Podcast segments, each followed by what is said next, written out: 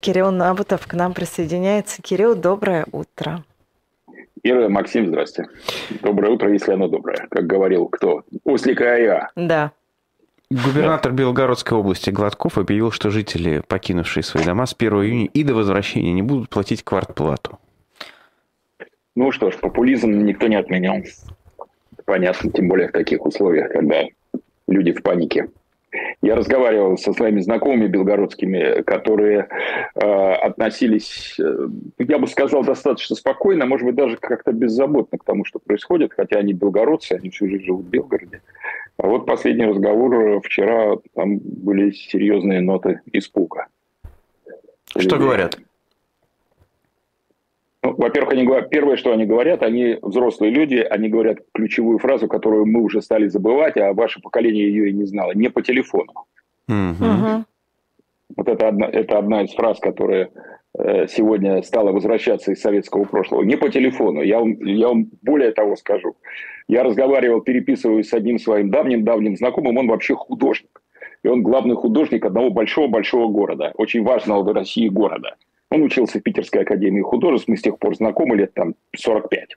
И э, заговорили о другом художнике, выдающемся знаменитом художнике, э, э, профессоре Вячеславе Загонике, советский такой реалист, известный художник. Его отец был чешским военнопленным 1915 года. То есть, когда Австро-Венгрия воевала uh-huh. с Россией, он попал в плен и остался на территории России, как очень многие остались. И потом многие остались жить в Савдепе. И Ярослав Гашек, например, стал великим писателем. Он военнопленный, чех, австрийский военнопленный. И, в общем, так получилось, что он обрел здесь жену, потом они уехали в Чехию, потом вернулись, их сын Загонник, фамилия чешская, стал знаменитым советским художником. И мы разговорились с этим моим парнем о том, что вот такая история. Я, я написал ему, знаешь ли ты о том, что вот какая судьба у отца Загонника, что он э, военнопленный. На что этот художник, мой знакомый, мне написал, поговорим об этом в другом месте в другое время. То есть он боится разговаривать о том, что произошло в 1915-19 году. Там был иностранный военнопленный, который потом был советским гражданином, всю жизнь жил в Советском Союзе и так далее. Вот чего стали бояться люди. Ну, это же понятно. Э, мне кажется, каждый конкретный случай надо разбирать. Для кого-то это понятно, для меня это не очень понятно, потому что, э, ну, я считаю, это маразма, вот такие вот, вот таких вещей боят. Но люди, в людях сидит, сидит, видимо, генетический испуг, генетический страх, который был заложен бабушками, дедушками, которые не желали говорить о своем прошлом, скрывали прошлое. У кого какие были прадедушки, прабабушки, кого раскулачили, кого посадили в 37-го, стреляли – кто бежал за границу. И в советское время вырезался нашими предками, теми, кто боялся, большинством просто вырезался кусок биографии, кусок истории. Вот то, что было до 17 года, понятно. А что дальше, вот до нас с тобой, внучек, это не важно. У меня был папа где-то, он исчез, мама где-то тут. И, к сожалению, сегодня это возвращается. Отсутствие громкой реакции на беспилотники в Москве – это тоже страх? Трудно сказать. Я думаю, что может быть частично страх, что будешь паниковать, тебя привлекут за паникерство. Потому что сейчас уже страна входит в военное положение фактически, поэтому все запрещалки военного времени, они очень быстро возрождаются, возникают из прошлого. И э, это первое. А второе, официальные медиа, официальные медиа, наоборот, очень-очень-очень-очень-очень-очень, очень по чуть-чуть это все выкладывают для того, чтобы, опять же, панику не повышать. Поэтому, поскольку большая часть народа все равно с официального телеэкрана все хавает, э, то я думаю, что и поэтому тоже. Ну, иначе, если паника в Москве начнется, ребята, ну... Очень важную вещь вы сказали. А, вы знаете, на одном из показов фильма «Голод» а, стала довольно молодая девушка. Ваш, вашего фильма «Голод». И Александра Архангельского, и Татьяны Сорокиной. А, да. Встала довольно молодая девушка, она говорит, знаете, у меня жива прабабушка, ей почти сто лет, она, в общем, в здравом уме, что называется. И я из нее пытаюсь вытянуть, она уехала как раз с Поволжья в э, Ташкент, и я ее пытаюсь вытянуть хоть что-то, а вообще как, почему, потому что никогда она не рассказывала. Я до сих пор, нет, не буду рассказывать, не хочу. Вот э, да. это вот на ваш взгляд, это, это во многом поэтому мы заходим на одну и ту же спираль? Мы как общество не проговорили что-то очень важное? Конечно, не проговорили. Проговаривание стало заканчиваться очень, очень вскоре после того, как начал, началось. Если считать, ну, условное начало проговаривания. Ну, давайте говорить оттепель, да, вот 20-й съезд, Хрущев выступил, начало, стали возвращаться люди из тюрем, хотя они стали возвращаться гораздо раньше. «Холодное лето» 53 -го года фильм вы наверняка смотрели, но это фильм об амнистии уголовников, э, потому что первое, что сделал Берия – он амнистировал э, даже, нет, наверное, даже не Берия, а может, уже, я, может и Берия тоже к этому был причастен. Короче говоря, они амнистировали уголовников, потому что уголовники – друзья народа по сталинской классификации. И пошел всплеск низовой уголовной преступности, потому что вышли на свободу тысячи людей, потом стали выходить политически. И э, началась оттепель, мы все знаем, какие произведения появились литературные, тоже фильмы и так далее. А с приходом Брежнева меньше, чем через 10 лет. В 1964 году Брежнев своего патрона украинского Хрущева скинул, да, Брежнев-со товарищ. Началась постепенная реинкарнация Сталина. Постепенно, постепенно, постепенно, постепенно, постепенно, постепенно, постепенно. И вот и, и доросло. И, и по, по кругу сейчас мы просто, да, вот очередной кружок этого самого всего дня. Как так получилось, что со второй половины 80-х, всех 90-х, да и по большому счету нулевых, не хватило, чтобы что-то понять? чтобы что-то проговорить. Закваска, я думаю, что закваска была слишком густая, во-первых. Э, это долгий разговор, конечно, очень. Я так думаю, это мое честное мнение. Ну, во-первых, была слишком густая закваска. Э, во-вторых, э, слишком, слишком тяжело стало жить колоссальному числу людей в том числе тем, кто ненавидел Сталина, может быть, ненавидел большевизм, коммунизм, ненавидел все мерзости, которые при нем были, ненавидел пустые полки, дефицит, вот невозможность ничего говорить, там куда поехать, чего читать и так далее. Вот те, которые ненавидели вот этот брежневский совок, э, люди среднего и старшего поколения, ну, грубо говоря, поколение моих родителей, допустим, или между мной и родителями, они через 2-3 года столкнулись с тем, что все пенсии сгорели – что все очень дорого, что появился класс каких-то миллионщиков ниоткуда из какой-то, из какой-то бывшей братвы или из комсомольской шелупони или из кого-то еще, которые тут разъезжают на Мерседесах хозяева жизни, у них в руках закон, у них рука ментура, потому что ментура слабая, она ничего не делает, а, бандитизм процветает, жизнь по понятиям нарастает, и главное, что мы были там мы были в порядке, мы были, пускай в Советском Союзе мы были уважаемые людьми, а теперь мы там, условно говоря, инженер, врач, э, педагог в школе или кто-то еще, мы никто мы нищие. Мы нищие, мы никому не нужны, все идеалы растоптаны. И начался очень быстро в мозгу большого количества людей откат к прошлому. Так мы в Садке-то жили хорошо, ребята. Ну мы жили-то хорошо. Посмотрите, что творится-то. А эти демократы-то, они ну вон же как, они же вот на собственных самолетах уже летают. Вот же это самое-то, вот же как, смотрите-ка. А, вот они нас обманули. И огромная масса людей стала разворачиваться, если не, не, не там не за Сталина и за большевизм, но точно против той власти, которая стала формироваться. А все там демократические молодые таланты, они не все разные люди, естественно, но вожди, они наделали кучу ошибок. Может, из, из добрых побуждений, но наделали кучу-кучу ошибок. Даже если вспоминать э, ошибки смешного характера. Например, если помните, вот это, это что Союз правых сил было, да, где э, в топе были Немцов, Хакамада и Кириенко. Угу. Которые летели в самолете? Да, которые в летели в самолете, да в рекламе, которые летели в самолете и озирали как бы землю России под ними, да, ничего более, ничего более тупого и слабого идеологически, чем троих э, молодых людей, которые далеко не у всех популярны и так далее, посадить на самолет и показать, что они над всеми, что они в облаках летают. Оторваны над землей. абсолютно, да. Ну, конечно, это сценарная гигантская идеологическая ошибка, но кое-кто из них просто не видел берегов. И тут недавно Ольга Романова даже напомнила где-то в эфире может быть, даже у вас. Старую шутку по этому поводу этого видео, когда они в самолете летели, что два еврея и японка для России слишком тонко. И это как раз, и это как раз вот тогда придумалось. Я не знаю, это кто-то автор есть. И когда старое поколение, старшее, выросшее в телевизоре и так далее... А знаете, я, я еще один рекламный просто вспомнил просчет такой, э, наш Дом России, помните, вот этот вот значок крыша? Типа, ребят, да. мы, мы, мы, мы крыша, и все, все именно так это и, и, и восприняли, что это такое Я бандитский, да? Ну, совершенно верно. Вот это Черномырдин стоял, да, и да, да, фотография да, да. была вот такая. Стоит угу. Черномырдин, вот так держит. И у меня был добрый товарищ, ну, могу назвать его своим другом, э, хороший товарищ, очень талантливый человек. Совершенно не бесспорный. Совершенно не бесспорный. Ему, в общем, многое можно поставить вину, в том числе, в общем, первые ростки того, что называется этнической чеченской мафией, выросли у него под крылом, э, поскольку они занимались его там охраной, кое-какие пацаны. Это Артем Тарас.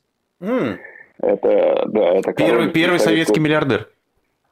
Ну да, там на самом деле это все через, пар... через партийные взносы. Про него даже была в КВН шутка. И что-то там Артем Тарасов и пришлет нам вагон ананасов. Э, какая-то да, такая да, песня да, была, да.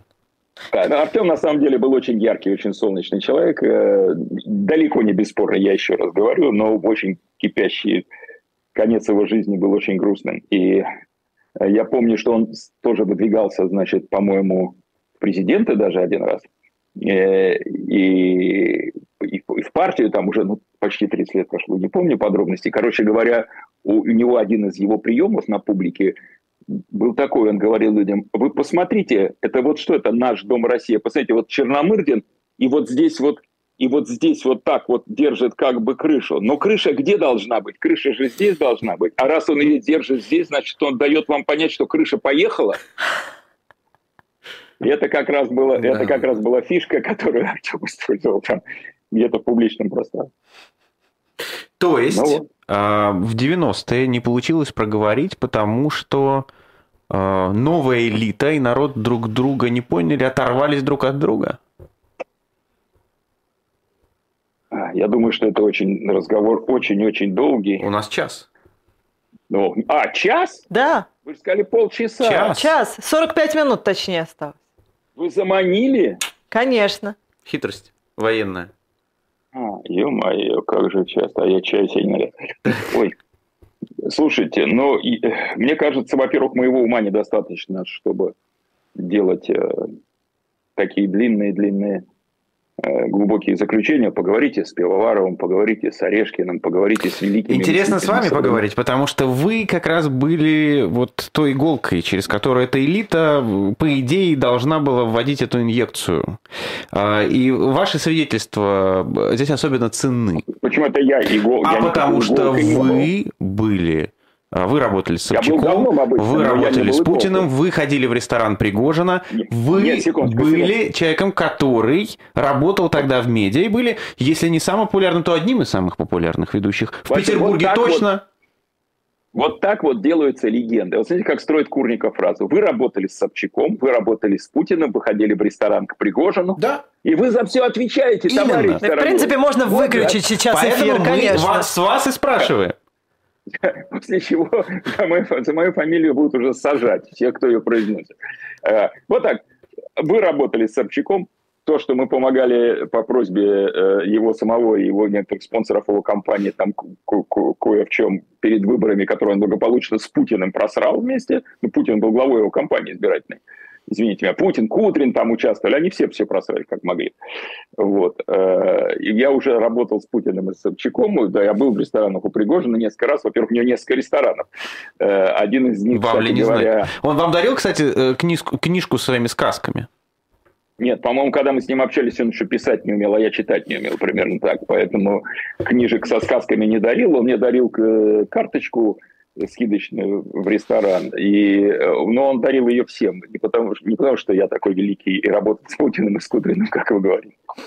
Вот. Э, и это, ну, это так, скидочка там была 50%. И он просто... Это маркетинг. Он там таким образом таким образом формировал лояльную аудиторию. В один из ресторанов, в которых я ходил, даже не знал, что это его. Я не знал, что он его отжал от другого, значит, видного, у другого видного коммерсанта, когда тот попал в сложную ситуацию. Э, так вот, насчет того, что я был иголкой в шприце, или как вы сказали. Нет, я был просто говном обычным, работал там не на политических каких-то проектах на телевидении. Э, и старался держаться от этого дерьма подальше, потому что очень много моих знакомых сразу полезло в политику, и поскольку я часть, часть из них хорошо знал цену, я понимал, что там сейчас будет полная помойка. Вот. И ну так и получилось.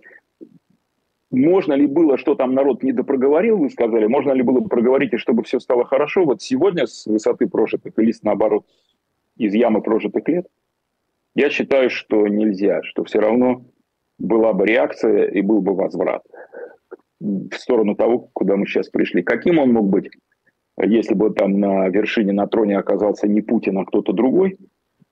Я не знаю, но я просто шевелю в памяти – э, вот оттепель произошла. Да, вроде бы казалось, народ ужаснулся, что творили, что творили коммунисты, большевики, сталинисты, точнее говоря. Много было и честных людей в Компартии, очень много. Ну, что творили органы, руки по плечи в крови, сколько тысяч людей безвинно погибли или вообще были убиты, или погибли в лагерях. Кстати говоря, через два дня сто лет Соловков, сто лет Соловецкого лагеря. Не хочу вас поздравлять с этой датой, но она по-своему знаковая в истории государства. Мы когда-то делали фильм, Алексей Васильев делал в нашей компании под названием «Бежать из ГУЛАГа». Я надеюсь, что мы выложим его у нас на сайте, на, у нас на YouTube-канале Набутова на днях, про семьи, целую семью, которая сумела бежать из Соловецкого лагеря за границу. А, так вот, э, понимаете, оттепель, 20-й съезд Сталина разоблачили, через 10 лет началась постепенное, постепенное, постепенное как бы выравнивание, обратно восстановление его. Понемножку, понемножку, понемножку оно началось. Параллельно с вещами, которые народ приветствовал, с героизацией победы. Сделали не рабочим днем 9 мая, он был рабочим днем до Брежнева. В 1965 году как раз 20 лет победы стали открывать мемориальные кладбища. Вот мемориал на Пискаревском кладбище в Ленинграде, в частности, э, звание городов-героев. Это ранний брежневизм, он сам прошел войну. И параллельно с этим постепенный подъем Сталина. Сталин в кино появляется в разных там эпопеях освобождения других фильмов. То есть пошла определенная реакция. Я стал копаться дальше в истории. А, за э, эпохой реформ Александра II, хотя это российская монархия, там был стержень власти, он не исчезал, были цари один за другим, началась реакция Александра III. Э, извините меня, за французской революцией 1789 год.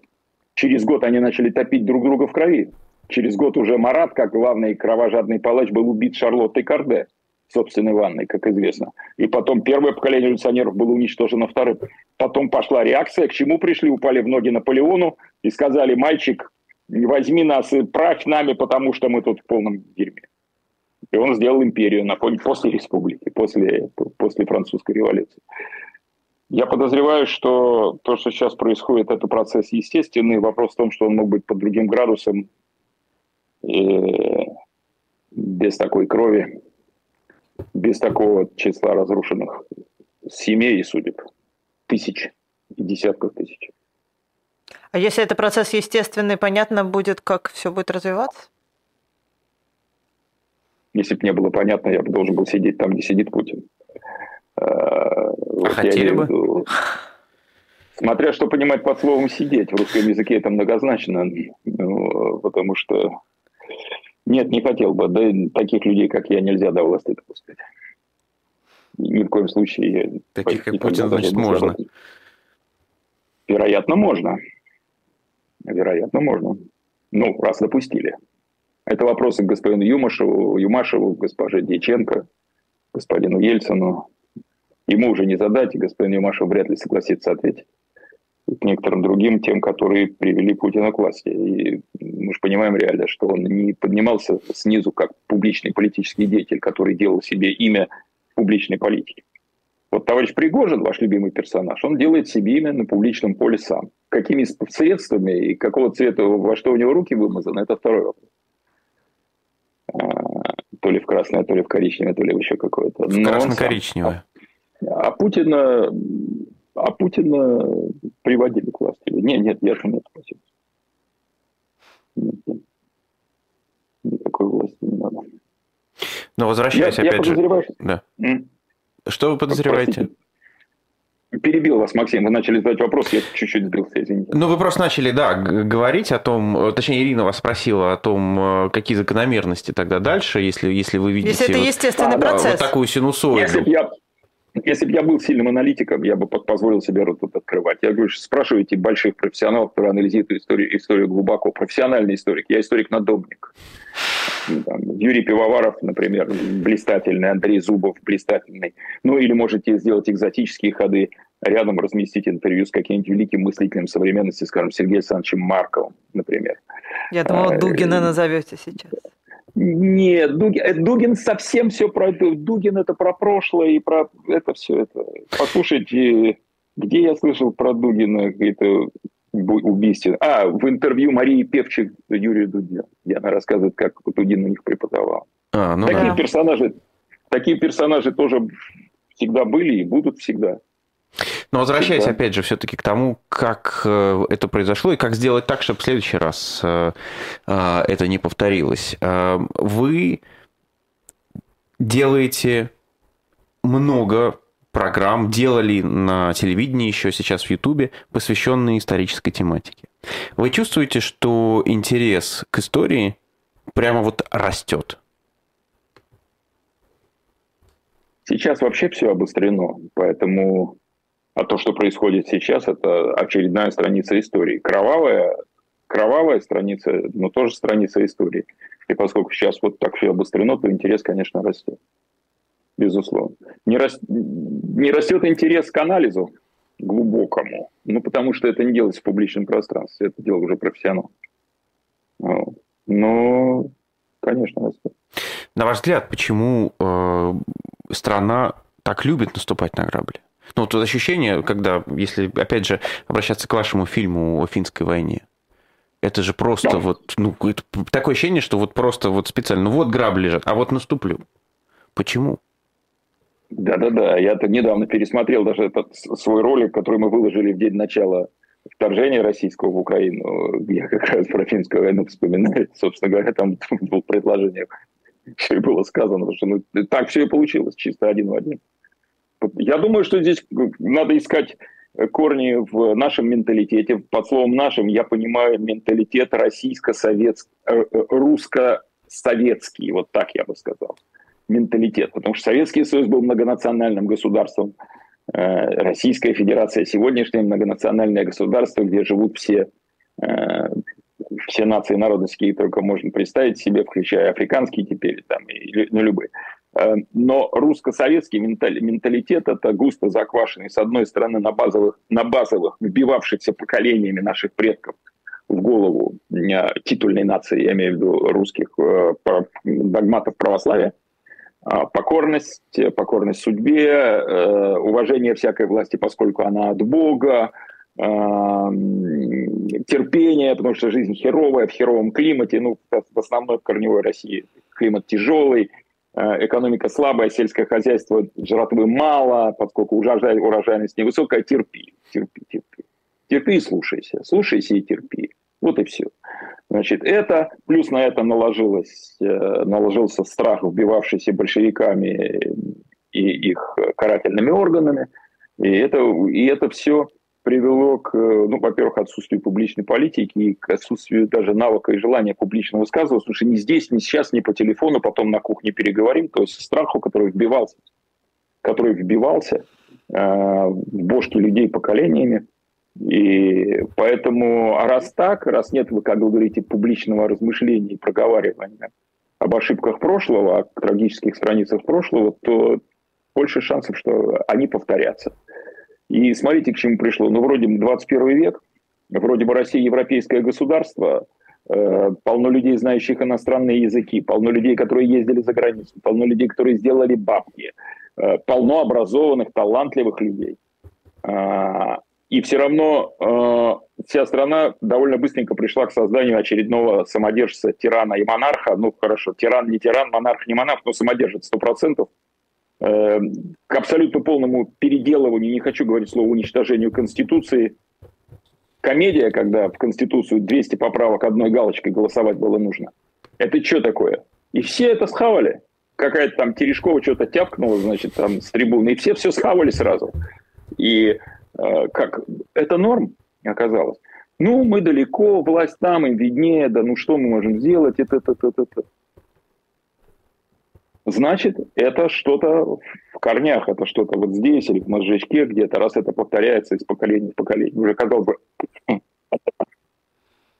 сегодня, ну как бы народ-то уже и книжки читал, и про культичности знает, и про кровавые преступления большевизма, и про... Но это же все равно меньшинство. Так вот, я говорю, что казалось бы, народ знает, а оказывается, народ этого не знает, не хочет знать, не хочет об этом думать и живет в той же парадигме, в которой всегда должен был жить русский народ там в 16, 17 и 17 веке. Есть царь, этажом ниже там есть князь, боярин, а мы холопи, наше дело малое. Кирилл, а как это работает Где... в рамках, в рамках да семьи, почему? в конце концов? Ну вот смотрите, вот ваш дед был расстрелян, да? Один из дедов расстрелян. Да. да. А при... по маме или по папе? По отцу. Отец моего отца. То есть, получается, ваш отец потом, да, да. в этой стране жил, да. работал, был известным человеком. Вы, да. как семья, продолжали работать в сфере, связанной с средствами массовой информации. Как вы внутри находили этот баланс? Как вы внутри, в семьи в том числе, да, находили баланс, с одной стороны, чтобы к этому сохранить отношения, или наоборот, как бы даже внутри семьи не обсуждали это. Как, как это работает?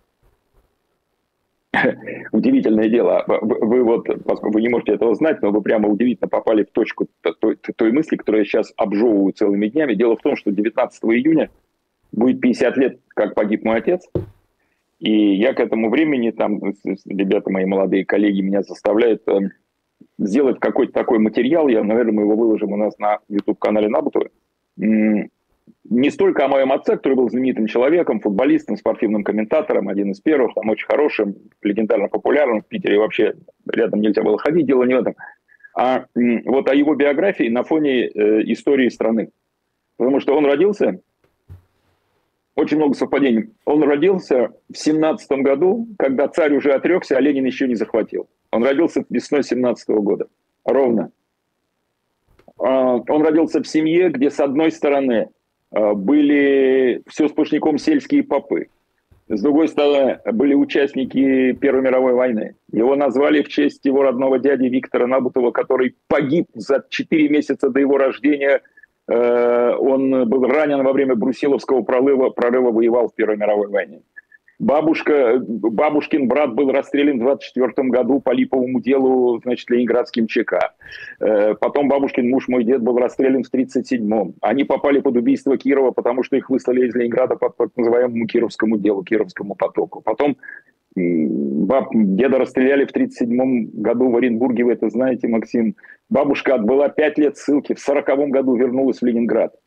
Попала в блокаду, всю, всю блокаду провела в Ленинграде. А, отец мой писал письмо Сталину, где ссылался на выступление Сталина перед какими-то передовиками, где он сказал, что сын за отца не отвечает. Это был как раз 35 или 36 год. У меня есть копия письма моего там папаши 18-летнего в Кремль Сталину. Естественно, в Кремле там спустили обратно в НКВД Оренбурга, но он знал, что писать ему кто-то посоветовал. Ему, ему разрешили уехать из Оренбурга в Ленинград.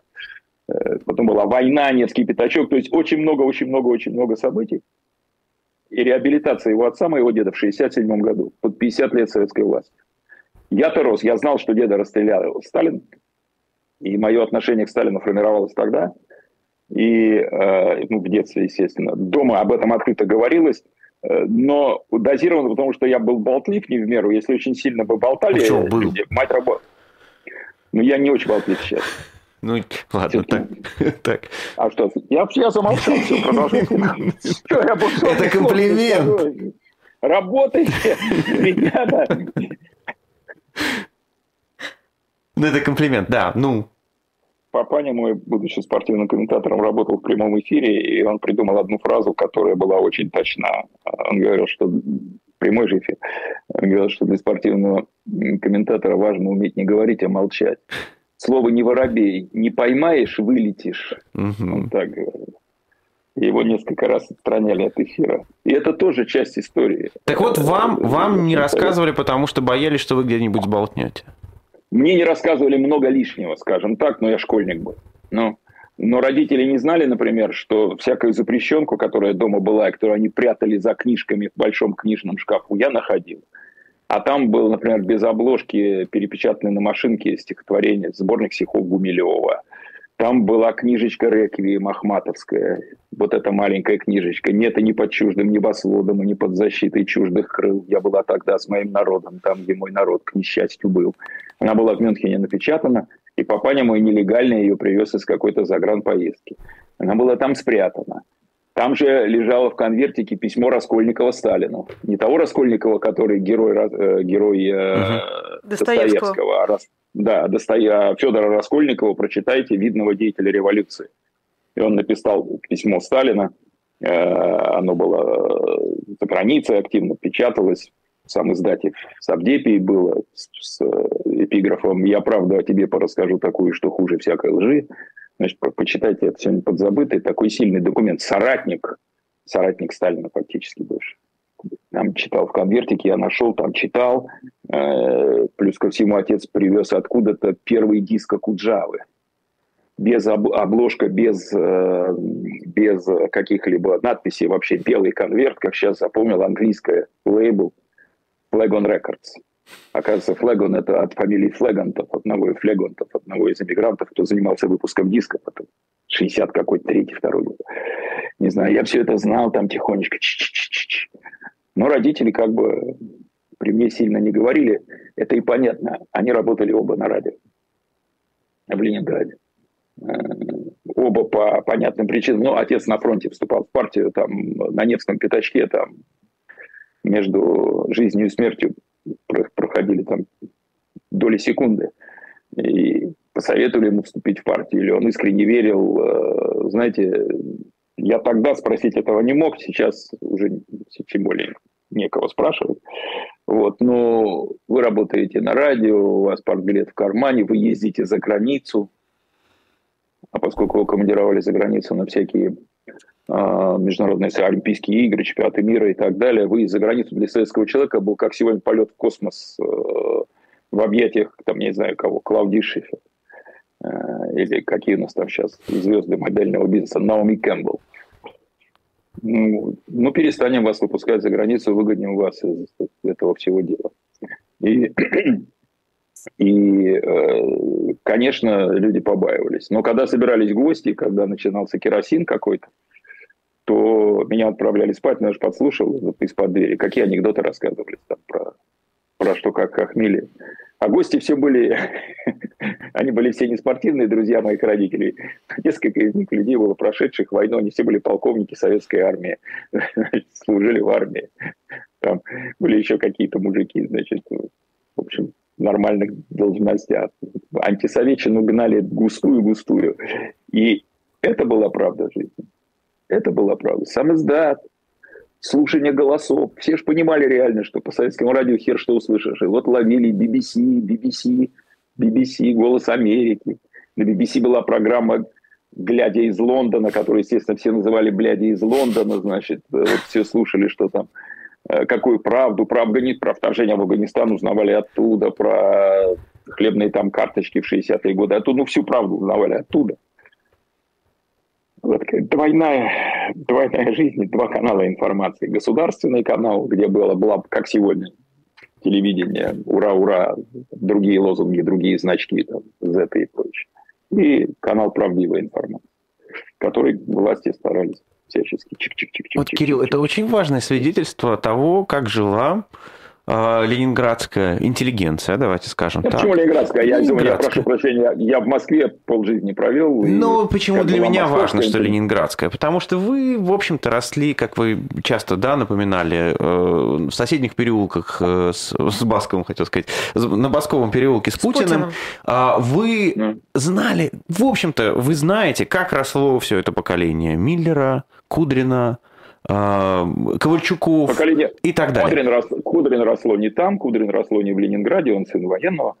А, забыл, откажется из Архангельска, он приехал, я больше боюсь ошибиться. Что касается Ковальчуков, я знакомый, я... С родителями знакомы, неважно. Ну, с папой в том-то и дело. Но это в, общем, да, ну... это в общем один слой. Я к тому, что эти все люди прекрасно понимали, что есть два слоя, что вот есть слой официальный, есть слой правдивый. А, все эти люди четко знали цену всему этому советскому. Вот объясните, пожалуйста, как этот как это произошло потом? Как этот слом произошел? Вот пришли, казалось бы, эти люди к власти. И по возрасту, и по статусу, и по всему. Почему? Собчак вот спрашивают здесь. В команду набирал КГБшников. Много вопросов в одном. Я бы как-то хотел отхохмиться, хотел, но не получается. Значит, ну, почему они пришли к власти, эти люди, они пришли по-разному к власти. Собчак был вынесен волной народного, народной популярности, которая возникла в 89 году на первом съезде народных депутатов, когда он сразу стал заметен своими громкими выступлениями. Этот съезд, э, как вы помните, прозвали бешенством правды матки. И, э, и э, он как раз там очень активно выступал и стал очень популярен. Путин никакой публичной политикой никогда не занимался. Вы говорите, что вот мы все росли, это один слой, один срез. Да ничего подобного. Ну, ну, ну все росли примерно в одинаковых условиях, это да. А, но так повезло, допустим, что а, там семья Путина жила на Басковом переулке в коммунальной квартире, а, а моя семья жила в отдельной квартире, причем это была часть квартиры, выгороженная из прежней дореволюционной большой квартиры. Когда-то это была большая квартира, потом выяснилось, что там была редакция отечественных записок, одно время работал Салтыков-Щедрин. Вот. А это было вырезано из этой квартиры. Квартира была отдельной, но при этом в ней не было, например, горячей воды и никогда не было. Там была газовая колонка, причем не в кухне, где моют посуду, а в закутке, где была, куда была всунута ванна. Соответственно, для того, чтобы помыть посуду горячей водой, мы, мы, мы с папашей носили ее из кухни руками, ставили в ванну, и, значит, там мы из себя э, знаменитый футболист и комментатор в халате, значит, нагнувшись задницей кверху, мыл посуду. Ему нравилось мыть посуду, я тоже люблю это делать, видимо, потомство. А, двор был точно такой же засранный, как и путинский. Абсолютно все дворы в Старом Петербурге и Ленинграде были одинаково гадкими, облупившимися, засранными, с глазницами подвальных окон, где бродили бомжи, где, хотя бомжей тогда было мало, но всякие алкоголики – где бродили коты, я не знаю, где скрывались мы, когда бегали курить и так далее. Это был серый, облуплявшийся город прежней славы и беды, как а, а, это самое говорила э, Ольга Бергольц. И, ну да, вот у них была коммуналка, у нас была там двухкомнатная отдельная квартира. Жили, жили тогда все одинаково, примерно, примерно все одинаково.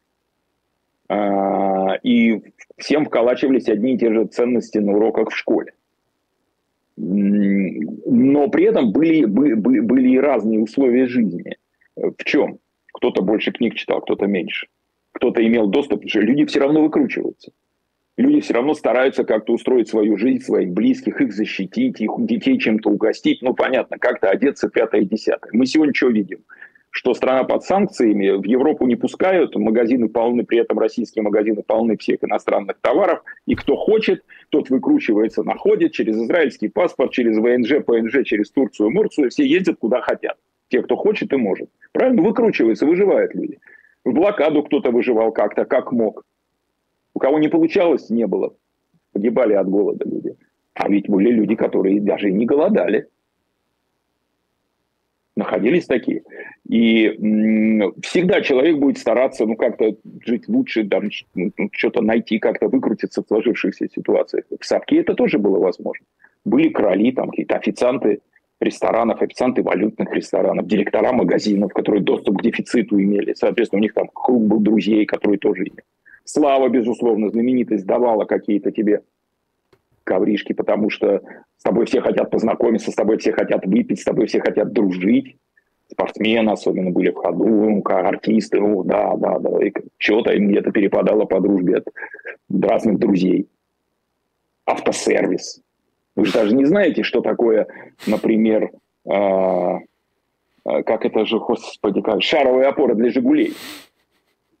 Скажите мне, что такое шаровая опора для «Жигулей»? Да Максим наверняка знает. Не знает. Знаешь, Максим? Да ни хрена. Он Нет, сидит и смеется, знает, знает наверняка.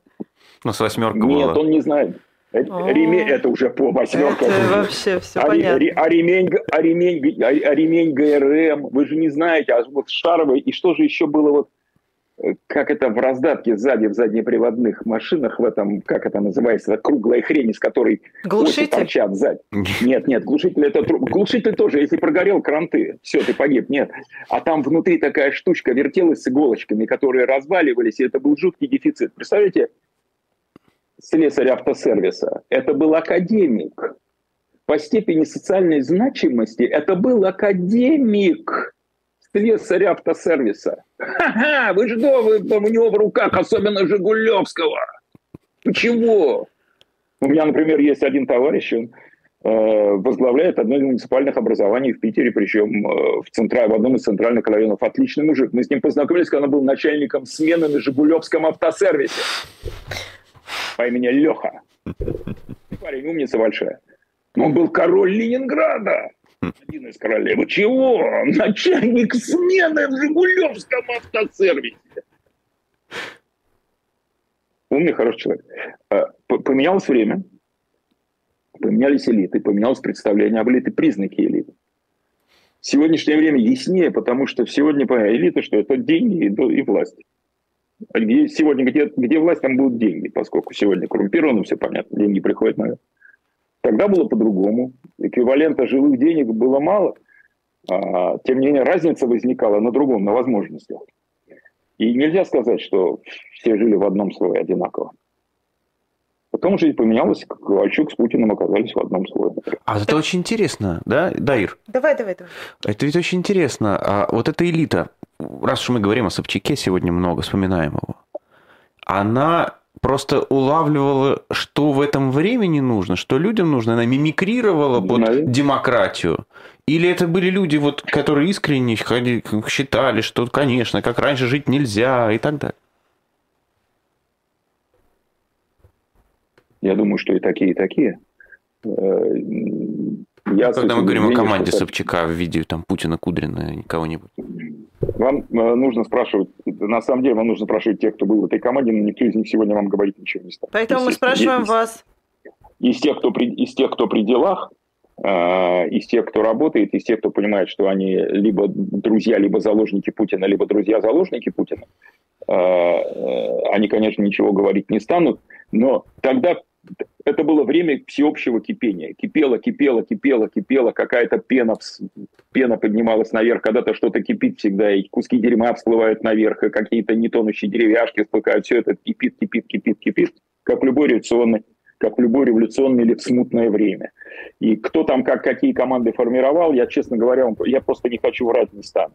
Я знаю две, две истории о том, как Собчак познакомился с Путиным, но пускай это останется там, допустим, там история Людмилы Нарусовой, которая расскажет это подробнее. Она-то это знает как раз очень хорошо, потому что она, полагаю, что к этому достаточно причастна. Вот. А, а, появлялись люди совершенно разные, какие-то люди забытые. У меня есть одна фотография, э, она мелькала, кстати говоря, сейчас в интернете, она не секретная фотография. Э, совсем недавно я видел ее в каком-то интервью, э, причем, по-моему, это интервью советского, экс, экс-советского разведчика Сергея Жирнова, который живет во Франции. Ну, неважно. Короче говоря, это, это фотография, где в центре стоит Путин – тогда еще вице-мэр Ленинграда, а, как всегда, в каком-то мешковатом пиджаке и в брюках гармошке внизу, почему-то у него всегда было все не по размеру. Он, в принципе, скроен-то, у него комплекция правильная, спортивная, а у него все каким-то мешком. То пальто на нем мешко висит, ну, значит, пиджак там, рук не видать, длинный. Значит, ну, может, он не очень просто модник по натуре, там, одевался то, что было – а он такой он смешной такой из этого выглядит, такой мешком. И справа и слева от него стоят две девушки. Э, они сегодня живы-здоровы.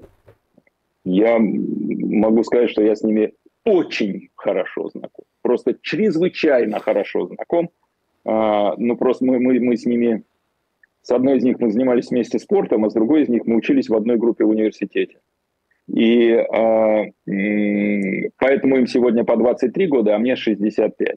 И э, они большие обе умницы, и они сделали большую карьеру в медиа.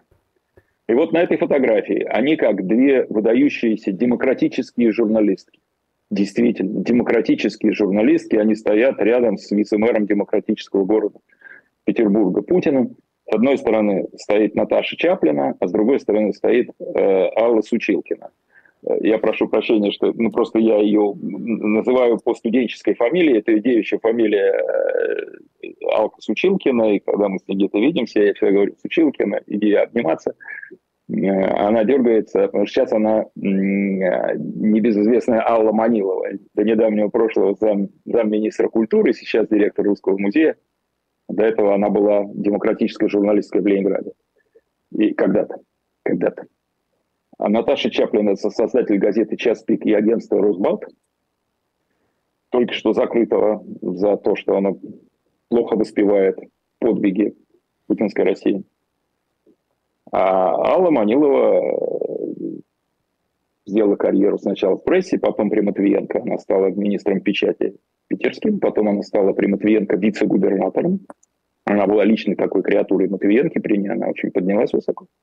Потом она с Матвиенко уехала, уехала в Москву, стала за министра культуры, сейчас она вернулась в Ленинград. Вот они, она была редактором газеты «Невское время», такой же демократической, как и «Час пик». Это были два издания, а, опора, так сказать, демократическая э, Петербурга. И две красавицы, стоят молодые, стоят рядом с молодым Путиным в мешковатом пиджаке. А, рядом стоят еще двое ребят. Одного нет на свете, это начальник торгового управления питерского Андрей Степанов. Второй это Александр Беспалов. Первый начальник партии «Единство или Единая Россия». Потом у него не сложилось, он в «Газпроме» работал на пенсии. А такое фото. Они там все вместе, а потом прошло время. И вот, смотрите, в центре Путина он, значит, стал тем, кем стал. А, а судьбы и политические воззрения Наташи Чаплина и Аллы Маниловой разошлись совершенно в абсолютно просто. Абсолютно противоположных направлениях. И биография, и все остальное.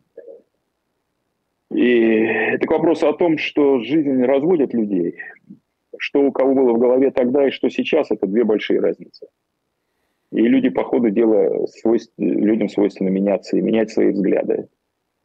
Это приписывается Черчиллю, но, по-моему, это сказал кто-то сильно до него, что кто в 30 лет не был, как там, не был демократом, кто в 20 лет не был демократом, у того нет сердца, да, а теперь кто в 40 лет не был консерватором, у того нет э, мозга. Ну, цитат не точно, фраза известная. А, меняется люди. То, что думали тогда, а потом то, с чем столкнулись, стало менять представление о том, что такое демократия. Потому что казалось, что там первые выборные органы власти, по-настоящему выборные, они полны непрофессиональных людей и, и очень слабых, а, и карьеристов, которые через выборы выскакивали, громко говорил, его избрали. Э, и полны коррупции, и их начинают захватывать там коммерсанты через своих покупных депутатов. Э, господи, боже мой. Э, ничто не вечно в этом мире, все меняется. И что было у людей в головах, которые начинали демократические преобразования искренне в России, что стало потом, это могут ответить только они и только на смертном одре при последнем причастии, я думаю.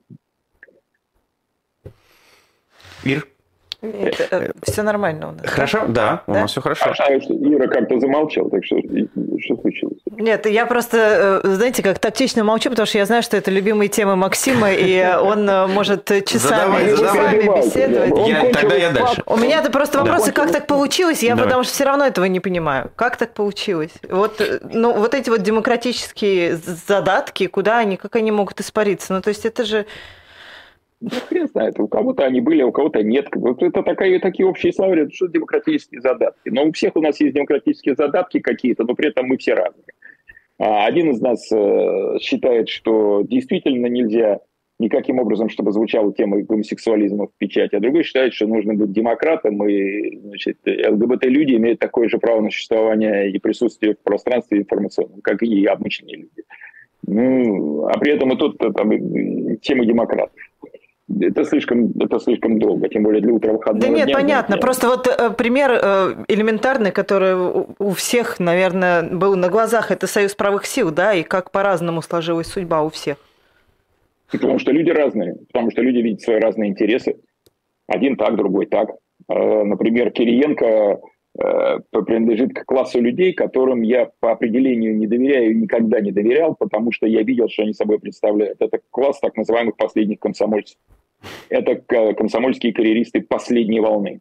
Умные, образованные, циничные до беспредельности люди, которые все прекрасно понимали, но которые при этом делали карьеру там, где было можно делать карьеру тогда в позднем совке. Что такое комсомол? Комсомол – это бизнес-школа, комсомол – это инкубатор власти.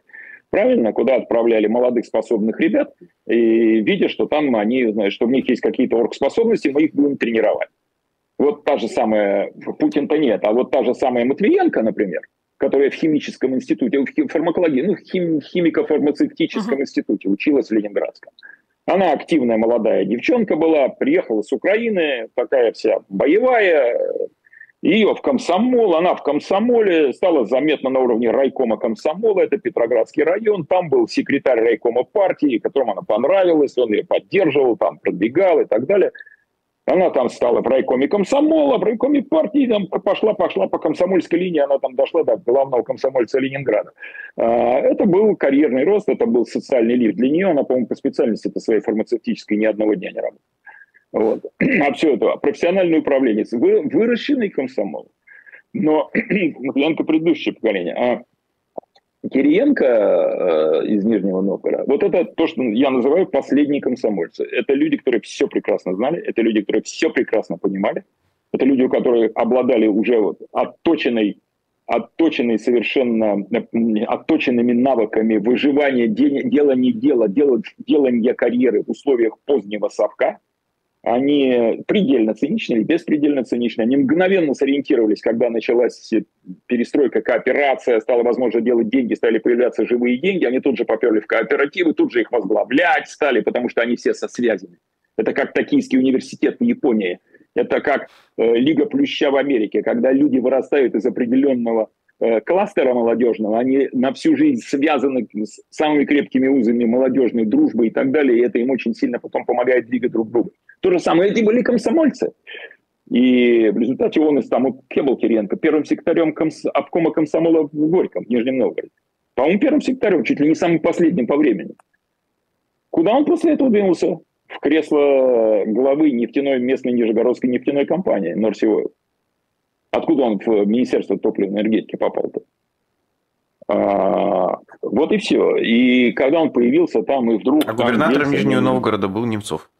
Стал Немцов, был выбор, выбран, да. демократический был выбор. Да. Он был демократический выбор. Ну, соответственно, ему, чтобы там быть в тренде, нужно было вот быть под по-моему, это произошло позже. Кириенко был в Нижнем Новгороде, его Немцов вытащил, когда сам уже стал, а, когда сам уже стал во властном топе в России.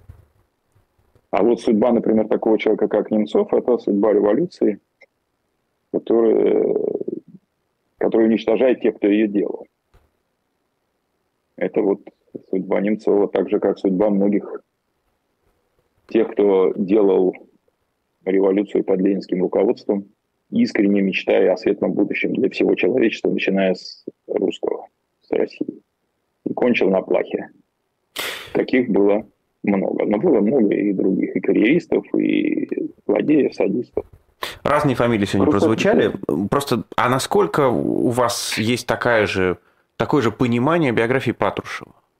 И насколько он ленинградский? А черт его знает, какой он. Он закрытый совершенно человек, что он всю жизнь служил в КГБ. Он кончил корабелку, это я знаю. А, я даже кого-то знал, кто с ним учился. Ничем он там особенным там, как-то этим людям не запомнился. Я его не знаю, поэтому. Потом попал в КГБ, служил в КГБ. Наверное, он был неплохим чекистом. Он же возглавлял корейское управление. А потом уже при Путине он стал там, резко возвышаться. А, не могу ничего сказать. Ну, в КГБ тоже шли люди, в том числе огромное количество людей шло очень искренне верящих, веривших в социализм, веривших в то, что мы строим коммунизм, в то, что вокруг много врагов, надо защищать страну. И сказать, что там все люди, все люди, которые служили в КГБ, это люди плохие, это нельзя. Полно людей, которые искренне и готовы были жизнь положить за, за идеалы коммунизма и за Родину, и погибали в разных обстоятельствах, не только на войне, ну, какой Патрушев, я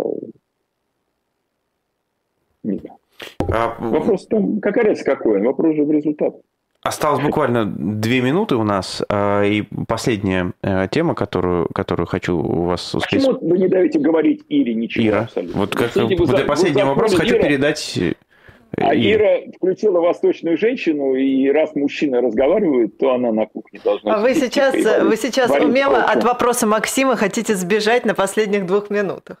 Да он потому что совершенно не дает нам общаться. Он все время мучает меня каким-то совковой историей. Ну, Хотя да, есть масса... Давай уже, полторы минуты останется. Например, Ереванский Арарат, чемпион Советского Союза 1970 а вы пропали. Вот все, все вот против. Видите, как, как... Все против. Как? Меня Но уже все вернулось, уже все вернулось. Вернулось? Да. Вы знаете, говорю, что на первой странице э, русско-армянского разговорника? Какие слова? Погунес? Погунес? Хоккей на льду там, при, э, там присутствует фраза. Я не шучу сейчас. Но это разговорник для армян, которые едут в Россию, потому что россиян в Армении о хоккее про армянские клубы говорить не приходится. Это футбол, Ереванский Арарат, чемпион 73 -го года, Никита Павлович Симонян, его тренер, Бакартыч Погосович, на самом деле. Великий армянин футбольный. Он жив, даст ему Бог здоровья. Ну что когда мой родной клуб «Ленинградский «Зенит» сдавал Арарату важнейшую чемпионскую игру на стадионе Раздан. Что значит сдавал? Городе.